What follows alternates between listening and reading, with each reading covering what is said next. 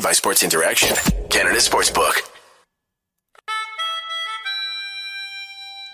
Welcome back to Game Over Ottawa, everybody. The Nashville Predators have been sensed here today on this lovely Saturday afternoon. Here today with me, I have Matt Bosty. How are you doing today? Uh, not too bad, not too bad. It was a uh, an exciting game. Well, especially up until the end. And anytime there's a win, I'm in a good mood. Mm-hmm. I'm. This is your second appearance on the show now, and the Sens are actually two and zero uh, with you joining me. So I'm wondering if maybe you're a bit of a good luck charm. DeBrincat has scored on both games too, which uh, well, I, if you can count this as a DeBrincat goal, but uh, if it shows up on the score sheet, it shows up on the score sheet. Mm-hmm. So keep keep having me on so that DeBrincat can be worth his uh, his nine million next year. Yeah, luckily they don't have the uh, own goal rule from soccer where it goes down as uh, the defensive player's mistake. I'm sure DeBrincat will take that one. I, I, I enjoyed listening to the commentators when they talked about that. I'm like, okay, yeah, they're they're watching soccer for the first time, and they're like, oh, isn't that funny? It's great. yeah, I do have to admit, speaking of soccer, that I did have uh, France versus England on in the background during this one. Did you as well? yeah, I had it off to the side. I'm uh, I'm a little disappointed. I was kind of hoping hoping England would win just because I don't want a, a France repeat. But, yeah. Uh, Harry Kane, come on, man! You you can't be one of the best strikers in the world and miss that penalty. But that's that's the theme of this World Cup. It's weird. It's wacky. Mm-hmm. Yeah, that that was brutal for England. I just I I feel bad for them at this point. just it's especially with it's how they lost time. on penalties at the Euros last time too. It's just yep. penalties doing them in.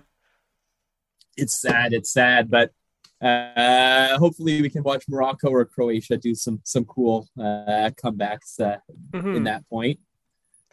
But yeah, so it isn't a game over World Cup, but I did definitely want to bring that up there because I, ha- I yeah. have to say I was a little bit distracted during the game, kind of looking back and forth. But the Sens did put on a pretty good performance today overall. It's not like it was a a boring game, you know, that had me looking away. It was just exciting soccer going on at the same time. I actually thought it was a very well played game from both teams overall. I think they're very similar uh, Nashville and Ottawa. They're both teams that I want to say are like 80% complete. They're just missing that one or two other pieces that really can push them over the edge. Mm-hmm. And I think that's why the first half of the game was so evenly matched. The 30 was it 36 minutes or 37 minutes? Yeah. Of of scoreless uh, of scoreless hockey where both teams had chances, both teams looked good. It just couldn't couldn't find uh, find the back of the net. Mm-hmm. And it's pretty rare this season to have such a long stretch without any goals in a Sens game, too. That's got to be the longest uh, stretch of play without any goals for either team, I would assume, for the whole season. I think, yeah, I think that must be. I can't think of any other game that was uh, that was scoreless that long. Mm-hmm. I think the other lowest scoring game was a two-one loss to Philadelphia, and but I think the goals were like kind of evenly spread out in that game, like first period second period, third period, something like that. So I yeah. think that was definitely the longest we've gone without any goals. But I still found the game pretty entertaining when it was 0 0. I know a lot of people get bored and kind of just tune out when there's not a lot of goals happening, but I thought both teams were skating really well, checking really hard. It was a pretty physical game, uh, which was nice to see yeah. considering the lack of goals. Yeah, absolutely. I'm I I grew up a goalie, so my favorite games are one nothing overtime huh. wins. That's people call me lame for that, but I love to just watch. Like I think back to like Dominik Hasek back in the day where he would just will the Sabres into a into like a two one win or anything like that. Mm-hmm. Those were my absolute favorites. Uh, it was it was good to see, and I think that the Sens played a complete game. I think that on the dad's trip they were very focused on getting this win because we were watching players back check. We were watching uh, player. like Timmy had a couple of moments where he held the puck for too long, but most of the time he was taking the just the very safe play, and he mm-hmm. had some really good chances off of that. So I think I think this was one of their most complete games, at least most complete road game I'd say this season. Uh, there were a couple of the the four game winning streak back at home where we looked dominating, but in Those this days I know, I know. It's it's only a month ago, and that we had such hope. We thought we might be able to do something, but uh, I, I'm trying to pick out a single player that I wasn't happy with, and I can't. Mm-hmm. I'm trying to think too. I I don't think there is one. I think pretty much everyone played great today, like, or at least up to the standard that I don't have anything to call them out for. You know. Zaitsev, he was fine. Mm-hmm. I, I, I only time I noticed him was when uh, when he got boarded ridiculously there, and Right. uh, Hamonic had had a really strong, unfortunate second period where he got pegged a couple of times. Thomas Chabot slashed him in the yeah, face, bit of friendly fire. but he didn't. but he didn't do anything. Didn't do anything that uh, that got got any higher. So it was it was nice to be able to see the Senators uh, kind of put that together and maybe hope that we can kind of string along some wins in the new year to make a and at least a competitive February and a and a March that might mean a little bit more than just tanking.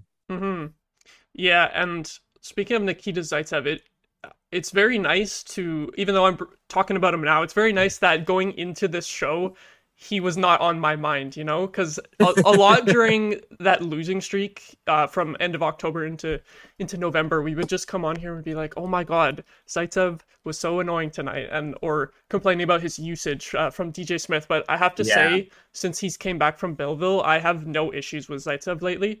Maybe just a bit of a mental reset for him.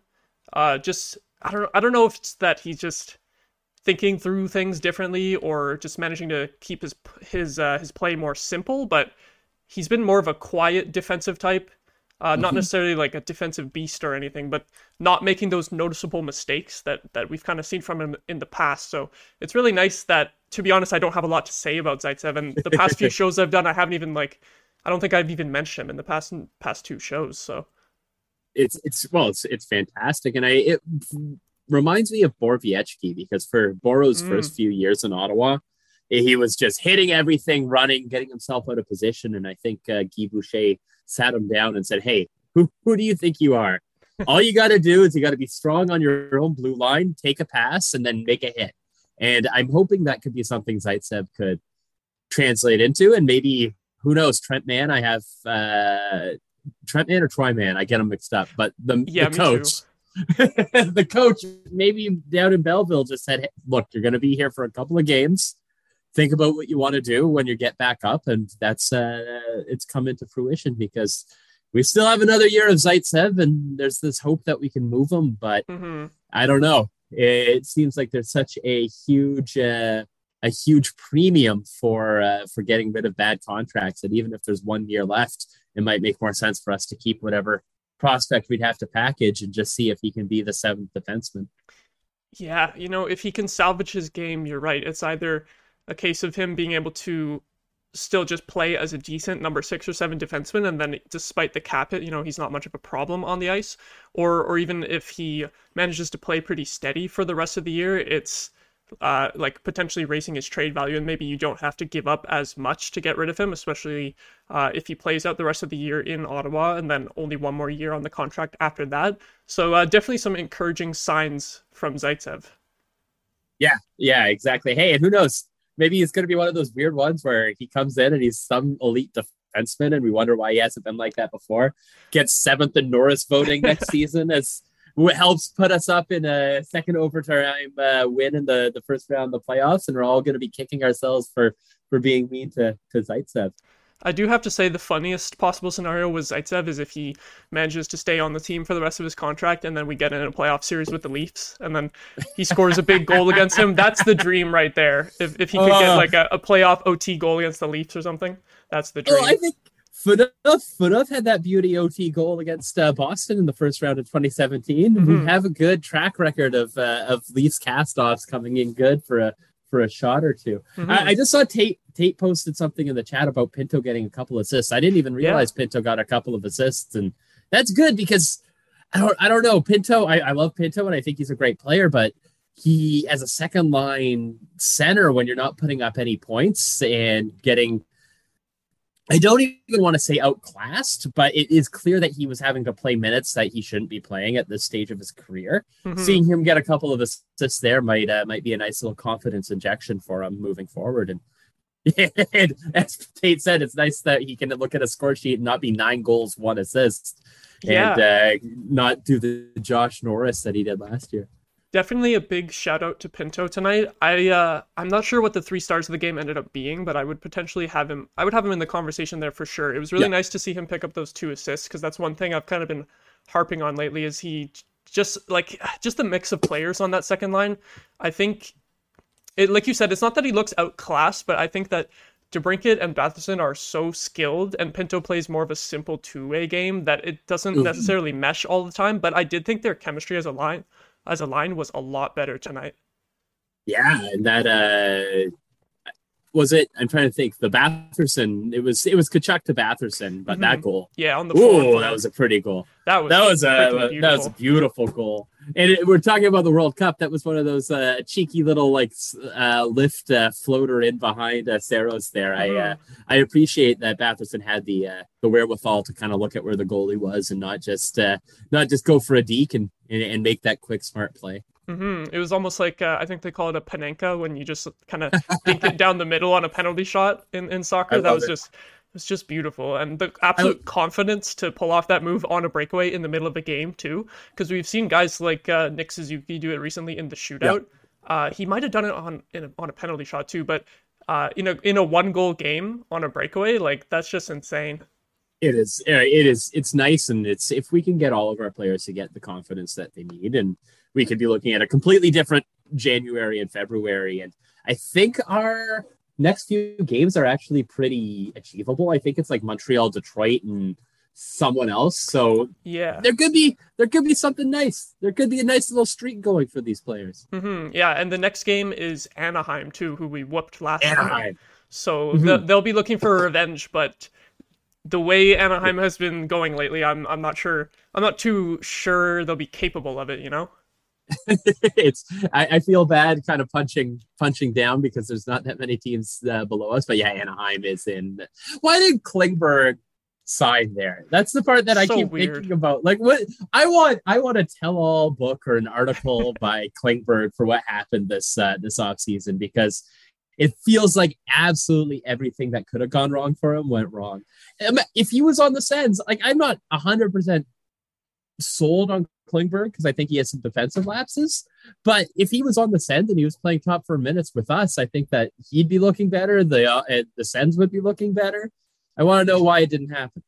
Yeah, I think uh, his. I think like you know, it's obviously the, the one year deal of just trying to get uh, a ton of points and pump up your trade value and then end up on a good team. But uh, because I play a lot of fantasy hockey, I've I've kind of looked at picking him up because I saw him get dropped, and his stats aren't even really looking that good this year. So, looking like Anaheim was not the best decision for that. I I know there was rumors of the Sens uh, being interested in him.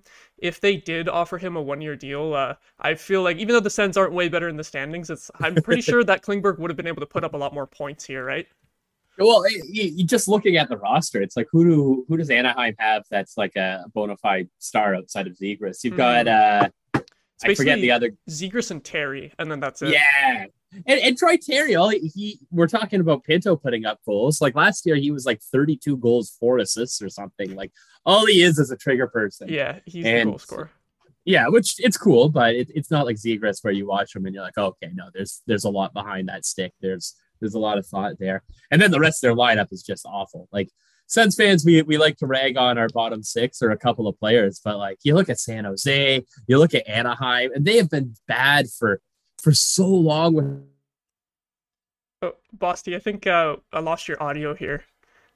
Got the uh, a little bit of an issue with the mic there. Uh oh. Uh oh. We're back. We're back. Oh, okay. Good. Good. Good. I'm I'm audible. Yep. okay. Good. I was just I was yelling about how much I like uh, like Brady Tkachuk and Timmy. And even in our down years, we've had these players that are just so much fun to watch. And like Anaheim and San Jose, they've got a couple of players like that, but it's just like I feel so bad for their fans. Mm-hmm. I hope they get something soon. I think it's easy for us to empathize with fans of those teams too, especially because uh, we are kind of in the same situation this year of we were actually expecting to improve for once, and I think Ducks fans were probably kind of in that boat as well because they did bring in a few veterans like we mentioned in Klingberg and Ryan Strome. But uh, I'm definitely looking ahead at the Sens schedule here and hoping that we can get another easy win versus them. And then the Montreal one should be really interesting in the game after that because Montreal yeah. has been doing better than the Sens, which I don't think a lot of people would have predicted heading into the season which I love because if they can not get Bedard, that yeah. is an ideal situation. I don't care who gets Bedard if as long as it's not uh, Buffalo or Montreal or Detroit, mm-hmm. because keep we're already ex- keep them out of the division. Like Edmonton could get them somehow, and I won't be all that mad. It's just I don't want to have another one of these stupid generational talents in our division. We already have Matthews who mm-hmm. scares me every time. Jack Eichel being shipped out was great, but Tage Thompson seems to somehow be even better.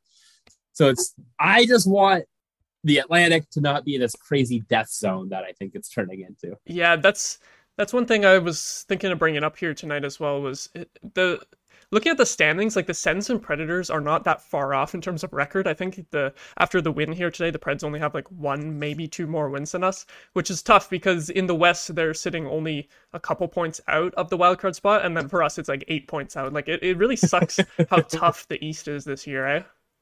Yeah, and it's I don't think it's going to change anytime soon, and that's that's the big bummer of our timing of a lot of our stars coming in. It's not like was it the Metro? Is it the Metro? I think where that is. Who's whoever's leading the Metro? It's just like, oh, okay, probably like Dallas, yeah, or, or yeah, or no, I'm thinking the Central. It's oh, whatever the, the, Western one is. Yeah, bring yeah. back weird names for the, all of the things. I want the Clancy, mm-hmm. uh, but it's it's like we watch we played da- uh, Dallas and like they're putting up points and everything like that, but I was so uninspired by the way that they play the game, mm-hmm. and it, it, I don't think that they have any chance of ever competing for a cup with that kind of lineup. Like Benn and uh, Sege are fine players. Rob, uh, Robertson is a absolute bona fide superstar, and he's always going to be. But like after that, it's just a bunch of just piecemeal, just jamming whatever players are in and seeing who sticks. Mm-hmm. And they're they're just coasting. They're going to coast to a playoff berth. And I think that if Ottawa was in that division, we would be we would be at least competing for a wild card slot. So there's there's a lot of frustration there, but you also can't play the way that we played and uh, lose the amount of games in a row that we did, and then complain about stuff because come on, it's getting ridiculous. Yeah, string together a good month. I just want a good month. Exactly. Hopefully, this is the start of something good.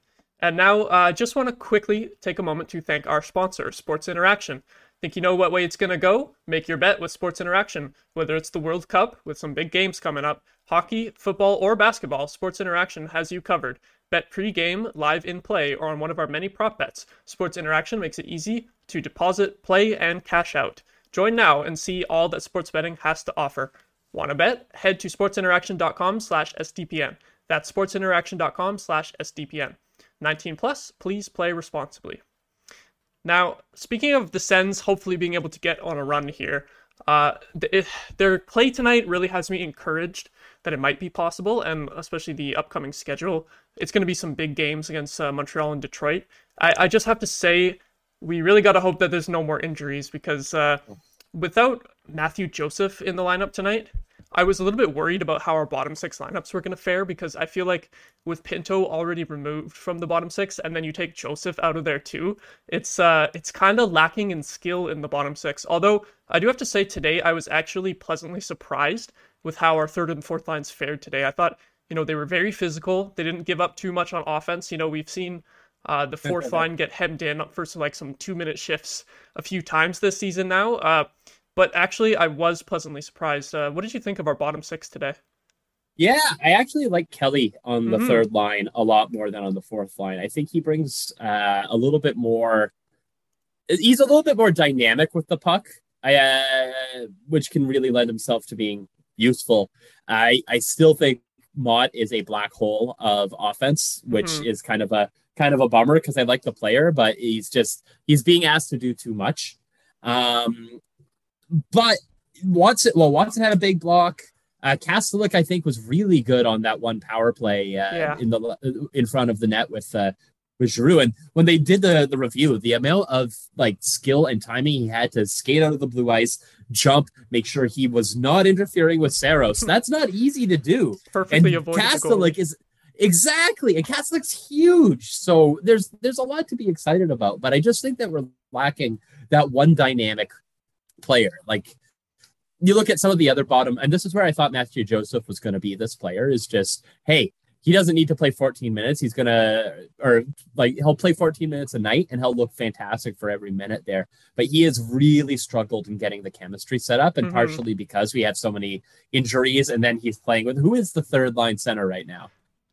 I think was it Brassard today? It's it's like it goes back and forth between Brassard, Kastelic, and Gambrell. They kind of just rotate the three of them. Like none of them are terrible, and like Brassard, I'm bummed that he's getting as much time as he is, but who it is what it is. Mhm. Uh, but I think if you if you had Pinto and Joseph together this whole time, I think that they would have chemistry going, and there would be a lot more to it. And that's why I really, really hope that with this Joseph injury, that we call up one of Sokolov or uh, or uh, Crookshanks because they are absolutely cooking down in Belleville. And I think that if you brought one of them up, put them on the third line, and just had them as like Sokolov has really worked on his skating and worked on his 200 foot game. He's not going to be a defensive liability. And Crookshanks, I think, is our best player that or the most NHL ready player that isn't on the team already. Yeah. Putting him there, giving him five games because we know Joseph is out for a while, and just saying, okay, this is going to be the third line for December hmm y'all work together, you figure out your chemistry and you go. And I think that if we could get some of that built up there, whether it's Sokolov with his lethal shot or Crookshanks with just his ability to see the ice, and I think that we are going to see that third line actually be able to uh, produce a little bit better. Yeah, I, I definitely think the team's going to make a call up in the next couple days here, especially uh, coming back from a road trip, though, and then they'll have a few games at home. I know at least the next two are at home. I just I just wonder if it will be kind of a, a call up where they give a prospect a shot, or if it's going to be the type of call up where they bring up a guy like Scott Sabourin, you know, just to be the healthy scratch. Uh, I'm with you though. I'm with you though that I would like to see one of the young guys get a chance because we really haven't seen that here this season, and with uh, with our record not looking too great, that's kind of what you want to see usually in these situations is the young guys coming up. And uh, we've got some someone in the chat saying Crookshank needs a call up. OMG, how many times do I have to say this? So so they've been saying it too. It's not just you. Uh, but I I want to ask you a little bit about Crookshank because I feel like I don't know too much about his game. Like since he was drafted, uh, was it last season where he missed the entire year with a Yeah. with a shoulder injury? So I haven't been able to see too much of him. So he's he, I followed him a little bit on uh I forget he he was one of the non Nodak players. I forget which uh, Yeah, university he played for. team. Yeah, but he played he played very well. He's smart. And this is the thing that really sets him apart from a lot of the players that, that were drafted around him is he is he sees the game at a, a level that is a little bit ahead of his draft ranking. He can he spots a lot of people on ice and he is very uh, patient, very calm, and he'll make the right play almost every single time. Uh, contrasting with Sokolov, who I think is 100% instinct and just a big Russian wrecking ball that just goes around and does whatever he wants. Uh, it, it's kind of cool to see them together on the same line and with Ridly Greig. I've watched a little bit of Belleville this year, and they look. It's one of those lines where you're like, okay, e- each one of you is better than the AHL. hmm It's just when is it going to come in? So putting Crookshanks, I think, with uh, with Brassard or Gambrell and uh, and I guess it's Mott at that time, I think will give them a very good defensive line. But if you brought Sokolov up, I think that you'd actually be able to have a, a shot there. But your defense does fall fall pretty pretty hard there. I'm trying to think who I would compare Crookshanks to over the last couple of years. I would say maybe a little bit more of a skill upside to Nick Paul Hmm. but that kind of uh, that kind of can do everything really well. Uh, but I just think Crookshanks has a little bit more uh, of a ceiling than Nick Paul does. hmm No, I shouldn't say that because Nick Paul is like what twelve goals for Tampa, but like it's Tampa. Yeah, you you're gonna you get be great. Yeah, you're gonna get you're gonna get your points in Tampa. hmm Yeah, and uh, the bolster in the chat actually corrected me. It was a knee injury, ACL and MCL, uh, for Crookshank, which is that's got to be really tough to come back from. Was it Xhekaj? I I know it was. I thought it Oh, was. it I think it was him. Yeah, because I remember he had injured two of our players. in the same Right. one. Yeah, that. Ugh. Uh, That we're, we're gonna have to uh, go against him next week on Montreal. Hopefully he doesn't. speaking of injuries, hopefully he doesn't injure any of our NHL players. Jeez. I wonder how close Norris is to coming back. He went on the trip. He's been uh, he's Oh. been skating with the the non-contact, but uh, I wouldn't be surprised if if maybe we don't make a call up and they think Norris is only a couple of games Hmm. out. I don't like it because I I think Norris shouldn't be rushing back in, but uh, I could see them wanting to wanting to get Norris in, and that changes our team it Mhm. changes our team so immensely and i think that's something that we were a little bit arrogant about since fans is when we were looking at our depth like oh we have so many centers we're going to be good but i think norris is such a dynamic scorer but also just such a smart player that having to make pinto play the second line role uh, has really, really hurt our ability to run all of our lines. Yeah, I, I get worried about rushing players uh, back from injury too quickly, especially because when Norris went down, I think was it like three to five months that they were saying, but but then it it depended whether or not he would get the surgery or not, and obviously he decided not to. I now I, am no medical expert, but I feel like I feel like getting the surgery is kind of the safer option because I feel like uh just rehabbing it, I I don't know, it's like what if you have a setback, you know? Oh, that's that's just it, and the fact that it's a set, it's a another shoulder injury mm-hmm. which he had last year. But shoulders are screwed.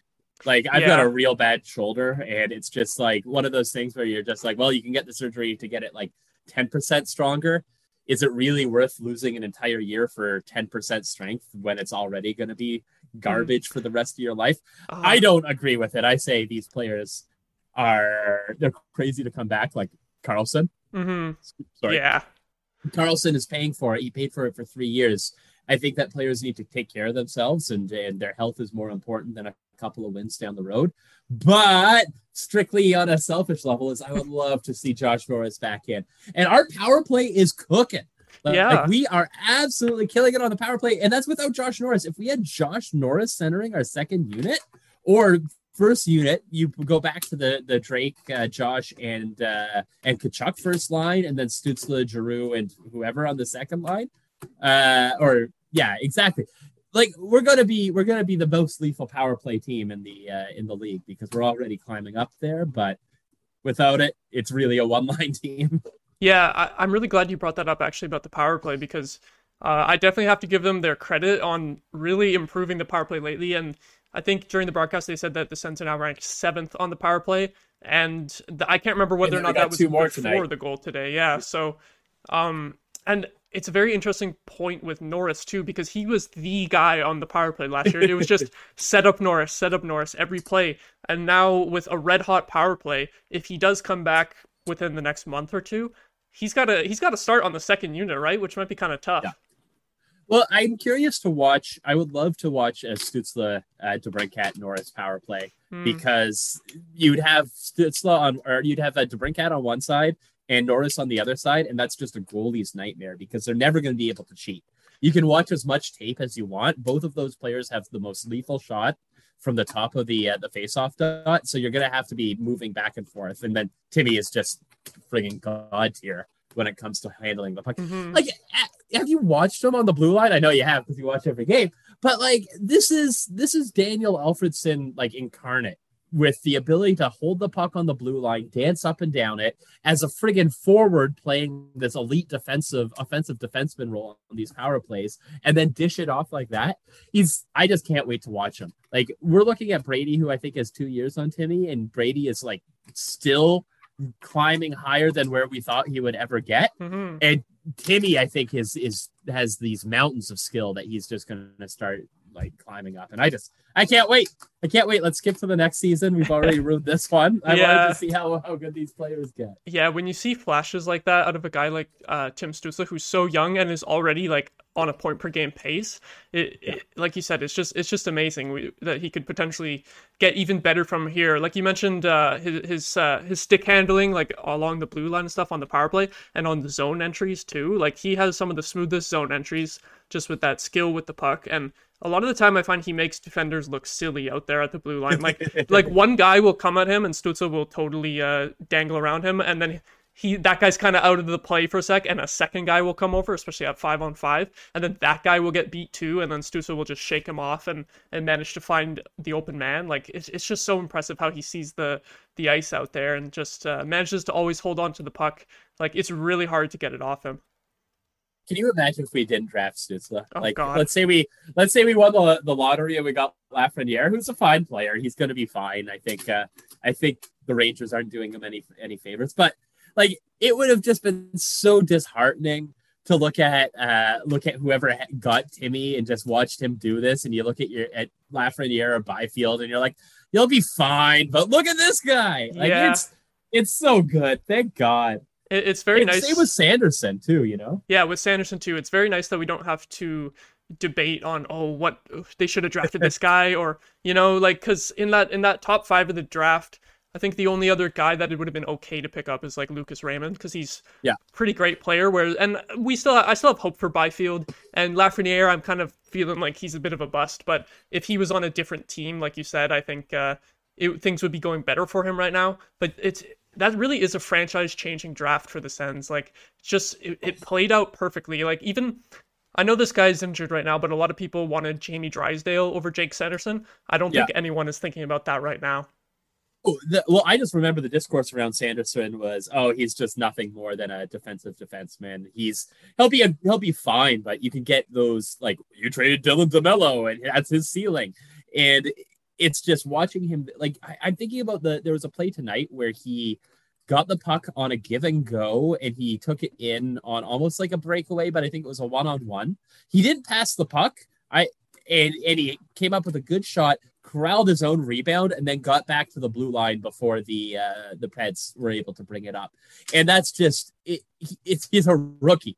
Like this is stuff that Karlsson was doing after three or four seasons. And mm-hmm. I'm not saying they're on the same level or anything like that, but this is these player these players that have this unbelievable uh this unbelievable skill and this unbelievable kind of I think just the way that they feel and play the game uh that that just just goes next sorry i gotta talk to the bolster who knows who knows i'm not the, a marco rossi fan yeah he said uh, you're gonna slander marco rossi so I feel I feel bad for Marco Rossi because Marco Rossi has uh, he's dealing with long COVID mm-hmm. and he all that. It's not easy and, and and all that. And I think he's much better than his stat line is is showing for it. But because Rossi was a was a 67, all I heard about was like, oh, he's such a great player. He's such a great player. And I think he was a fantastic 67.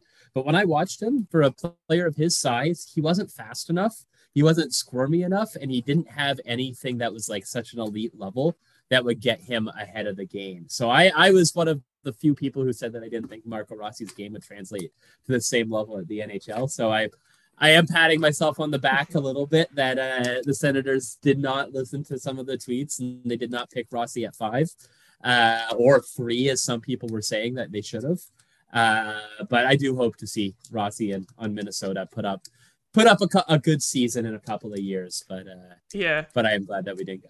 Yeah, I'm always rooting for for former 67s. So I agree with you there. I think uh, obviously the Sens got the made the right decisions in the draft, and I think Rossi went in a slot that was fair for his talent yeah. level at the draft. But uh, yeah, we're we're just so so ecstatic with that draft. It's just just awesome.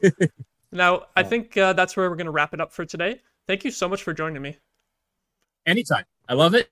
And uh, we're two for two for wins, two for two for DeBrincat goals. So uh, next one, let's see if uh, let's see if it's a coincidence or if it's a pure science. I'll just have to have you on as much as possible, and then we'll just we'll just win every game. Hell yeah, let's go. All right, and thank you everyone so much for watching. I want to shout out to Joe, Tate, Bob, and Bolster in the chat. Thank you so much for tuning in, all of you. Uh, if you enjoyed today's stream, share it around, give it a like on YouTube, and remember to subscribe to SDPN that will be all for today. Uh, the next game on Monday, Charlie will bring you that. And so we are signing off for today. Have a good night, everyone. Bye, everybody. Game over! Powered by Sports Interaction, Canada Sportsbook.